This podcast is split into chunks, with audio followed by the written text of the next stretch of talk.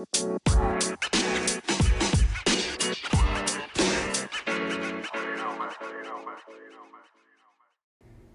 what's up? Happy day. It's Thursday when I'm recording this, but I'm not really sure when you're listening, so it may not be Thursday. So I'm just going to wish you a happy day. I hope it's going well. uh, so it's been a while since we released a podcast episode. Um, but because midweek is here and we've had two nights of it, uh, that's our new school year ministry it just seemed like a good time to maybe resurrect it to talk through the teaching series that we're doing and share some fun stories from how God is working uh, within our kids ministry and then uh, hopefully the goal is to have some guests on here. So it's not just me talking the entire time. And if we get guests then you get to hear their perspective of what's going on uh, maybe you're a parent and you're listening to try to figure out what we're talking about maybe you're a leader and you know midweek is awesome. Why would you not want to hear about it again? Uh, maybe you're neither of those things, and that's great. You you're just curious to know what's going on, and uh, yeah, so I'm glad that you're here. Uh, so midweek, week two was last night. It was a little chaotic at times, but there was so much energy. it was awesome. Uh, there was a lot of energy. I don't know if it was the cookies at dinner or what, but I mean, I'm here for it. It was fun. So midweek is our ministry for kids, really fifth grade and under. And so last night we started our team challenges. So they're divided into four groups based on age. We have three and four year olds, kindergarten and first graders, second and third graders, and then fourth and fifth graders. So we divided them into four teams. So the team names are the messengers, defenders, warriors, and knights. Now, if you're super into like the fan fiction or like the fandom, you know, the Pixar Easter eggs or the I forget what it's called Marvel, but like all the deep secrets and connections, you will notice that those four team names start with letters M, D, W, K. That's how we're abbreviating midweek, you know, to be cool, be trendy, something like that. Uh, so I pointed that out to the kids because I'm very proud of it. And that makes me a nerd, but that's okay, you know? that is okay. The kids thought the names were cool. They're pretty excited. I'm excited. So basically, they're in four teams, and they have a chance each Wednesday night to earn tickets for their team. They can earn tickets by memorizing their Bible verse. This year, we're memorizing the books of the Bible. So each week, there's a section of the books of the Bible they can memorize to work th- through it, which we've already had a couple kids doing that. Uh, they can wear their PVBC Kids t shirt to get some tickets. They can bring friends for tickets. There's all kinds of ways. And then when they get their tickets, they have a team box or container, which is Amazon's choice for best cereal containers. I'm very excited about that. We have quality containers for these tickets, okay? So they take their tickets, they earn them, they put them in the box, uh, their team's box, and then at the end of four weeks, so the end of September, we're gonna see which team has the most tickets that team wins an ice cream sundae party. Uh, so far, the defenders are the well, they're defending the the, minute, the most tickets right now. Uh, they have 38, so they 38. I think it goes like 38, 36, 31, and 11. It's on our social media page if you're really curious um, to know the leaderboard. But the kids are very excited about it. They are already working hard. And then, like, those are the set ways you can earn tickets. But then if you go upstairs to, like, the missions room or Bible lesson or game time or our new Bible skills class, they have the opportunity to get extra tickets by listening, participation, answering questions, you know, just good behavior that we see them uh, doing. Uh, I felt super cool because I had a had probably I don't know twenty tickets in my pocket, and I was walking around and I was like, "Listen, I have the power to give you tickets. And they're like, give us some, uh, some tickets. And I was like, uh, we'll see. But it actually was a very good leveraging tool because for some reason, kids don't always enjoy walking upstairs the normal way. So, you know, I was like, listen, I can only give tickets to kids who are walking up and down the stairs the proper way. Don't hang over the handrail. don't try to do it backwards. You know, just normal. So that was fun. Uh, that was fun for sure. And then yeah, our new station is the uh, Bible Skills Station, which I'm very excited about. Um, in that class, they're learning, you know, what's in what is the Bible, what's inside the Bible, how do we like look for things in the Bible, um, books of the Bible, memory work. Some nights they'll even make a craft. I am not crafty, so I intentionally scheduled crafts in that room so I didn't have to be there when they assembled them. And they're like once every six weeks, so they're not that frequent. But the kids love crafts, so um, you know, give the people what they want. So anyway, we're gonna work through that uh, this year, which I think is gonna be really fun and exciting for sure. So um, anyway, yeah, last night was great. Uh, the other thing that's really cool about how we're already seeing glimpses of how God's working, first of all, is in, is in our leaders. We have several leaders who are serving for the first time on Wednesday nights, or maybe the first time in a very long time. And uh, I'm pretty excited for that. And I love their energy and enthusiasm that they bring uh, to midweek already. And then between two nights, so just two Wednesday nights, we have seen a grand total of uh, 36, I think it's 36 different kids, because not everybody comes came both nights.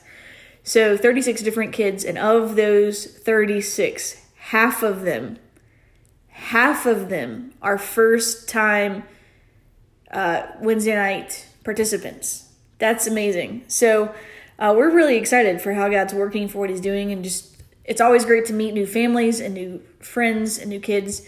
And so, uh, yeah, we're excited for what God's doing, for how He's working. And it's only the second week, which is great because, you know, we have hope and excitement that uh, things are going to continue going well and that we're going to see um, our kids learn and grow and ultimately lives changed by the power of the gospel. So that's the first part of this podcast. The second part uh, here in a second, we're going to talk about our lesson series. So, uh, yeah, we'll just we'll just transition to that segment. I don't know a good segue other than you know the ones you can ride around. Segways, those are segways. I really want to take a Segway tour somewhere. This is a rabbit trail. Okay, we're gonna move to the next section of the podcast. Hang on.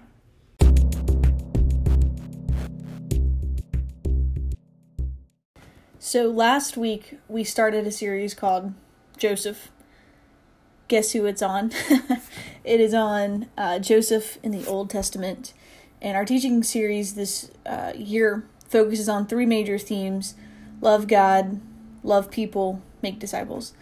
And so this is a series that focuses on loving God, which kind of seems strange that we're talking about loving God and we're looking at the life of Joseph.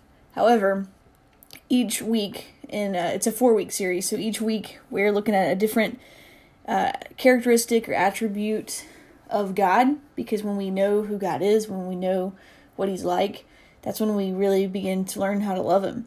Um, we can't really it's hard to love people well when you don't know them right? And so that's kind of what we're we're going. Last week we started this series off by talking about um, god's authority that god has all the authority no one is his boss. God is the boss.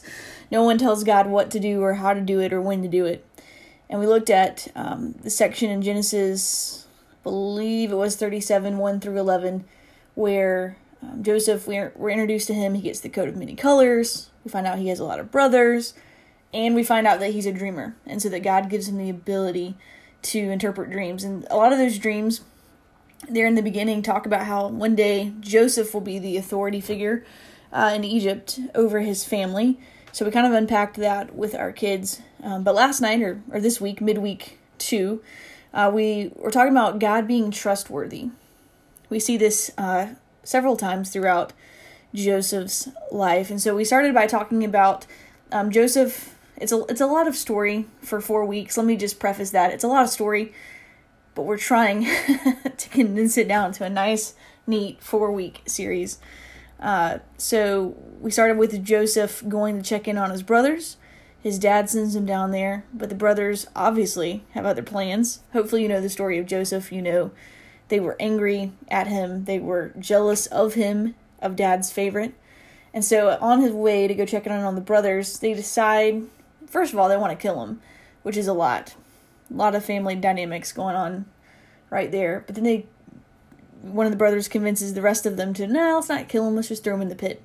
And so they throw him in a pit, no food, no water, and then they see, um, you know, a group of, people coming through on their way to Egypt, um, merchants type. All I can think about is like a bunch of guys on camels. I'm not really sure why, but that's what I think about, okay? And so when they get there, they realize they can sell their brother into slavery. So they do. They sell Joseph to the merchants and they go back home to their dad and like, "Hey, here's his coat. Some animals killed him. He's dead. Gone." Um, that's a horrible thing to have happen to you. First of all, your own brothers throw you into a pit. That's bad enough. But then, you know, you think they're sparing your life and they sell you to be a slave. That's a lot. And so these merchants go to Egypt. And so Joseph is on his way to Egypt. Um, and he starts working for a man named Potiphar.